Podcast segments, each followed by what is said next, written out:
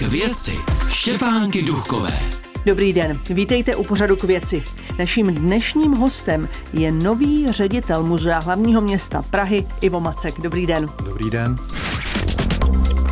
K věci jste na tuto pozici přišel z Národního muzea, kde jste byl ředitelem Přírodovědeckého muzea. Tohle muzeum má kolem 15 milionů exponátů, zatímco to muzeum hlavního města Prahy jenom 1 milion. Jaký je mezi tím rozdíl? No, v zásadě, v zásadě by se mohlo zdát, že je velký, ale zas tak velký ne. Ono je to hlavně o tom, kde máte ty předměty uloženy a jestli máte místo, kde je můžete uložit. Přírodovědecké muzeum Národního muzea mělo obrovskou jednu budovu, kde bylo všech těch 15 milionů sbírkových předmětů uloženo. Muzeum hlavního města Prahy má ty objekty dva a troufám si tvrdit, že splňují západní standardy toho uložení těch předmětů. To znamená, tohle je dobrá výchozí pozice. Ale to, jestli máte milion nebo pět milionů nebo deset, tak pak je přímá úměra tím, kolik máte na to lidí, kteří to zpracovávají. Přírodovědecké muzeu třeba byl jeden kurátor na milion předmětů, což je šílená věc. Takže jich tam bylo 15. Takže nebylo, bylo jich tam víc, ale na jednom fondu měl jeden kurátor na sebe milion předmětů, což je naprosto nepřijatelný v zásadě.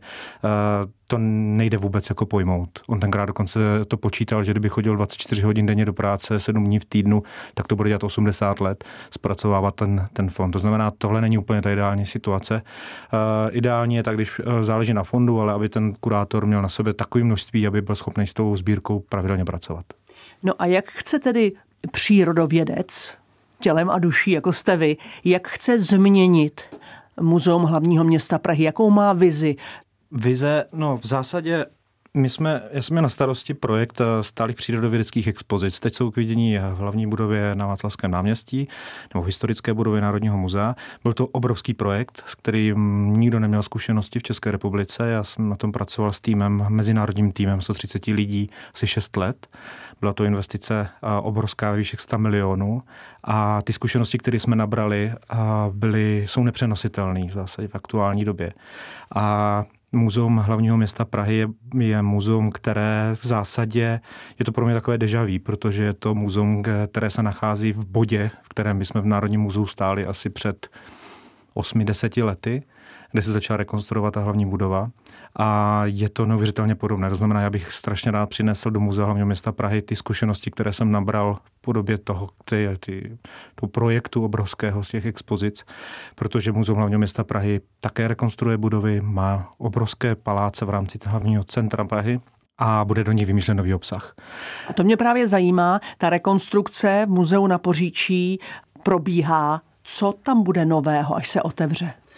Budova eh, bude zatím rekonstrukce ještě není dokončená, není skoloudovaná. Eh, budeme tam muset ještě dodělat dílčí stavební úpravy, tak aby byla ta budova víc při větivá pro návštěvníky a návštěvnický provoz, to znamená, budeme tam zřizovat kavárnu, odpočinková místa, a dětský koutky a tak dále, aby to bylo prostě prostor, kde by chtěli lidi.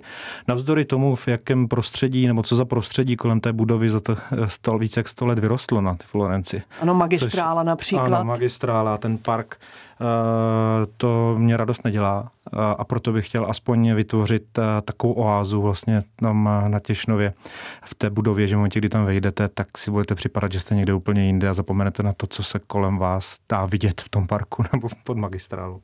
Až se otevře, můžete už teď prozradit, jakou výstavou otevřete? Určitě budeme otevírat eh, v příštím roce a bude to eh, velkolepá prezentace asi nejznámějšího eh, předmětu Muzea hlavního města Prahy, a to je Langweilův model Prahy z počátku 19. nebo z první poloviny 19. století a bude to velká audiovizuální podívaná, kterou Praha ještě neviděla. Vy jste zmínil ten Těšnov, to místo, tam, kdy si muzeum také mělo stát, nebo stálo oni, i bylo zbouráno kvůli magistrále. V posledních letech se mluvilo o tom, že by tam mohlo být postaveno archeologické muzeum. Dovedete si to představit? Je to reálné? Já bych to vzal asi eh, z trošku jiného, eh, za jiný konec. Ono eh, dneska ta prezentace, dneska muzea se musí hodně, hodně snažit o to, aby vůbec získala návštěvníka.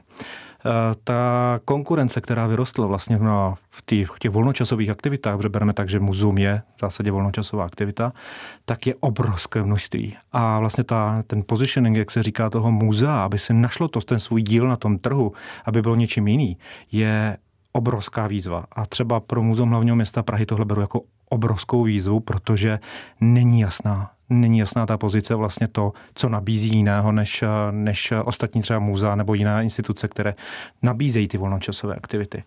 Takže pro mě třeba ta identita, to zacílení toho muzea musí být úplně jiné, aby lidi věděli, co si pod tím představit. Teďka zásadě nevíme a, a lidi bohužel moc nevědí, že vůbec takové muzeum existuje v Praze.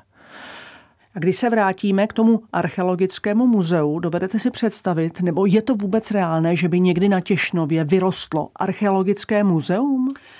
Je to právě o tom, jak přistupovat k interpretaci těch eh, sbírkových předmětů. Eh, ta cesta toho, že by se dělaly monotématická muzea, moc není jako ta současná nebo budoucí. Není moderní? Není to moc moderní. Je to v zásadě, eh, je to je to trošku zastaralý koncept. V momentě, kdy máte jako muzeum jenom, který se specializuje na jednu část, tak je to Uh, no dneska už už je to málo, i kdybyste tam udělali cokoliv.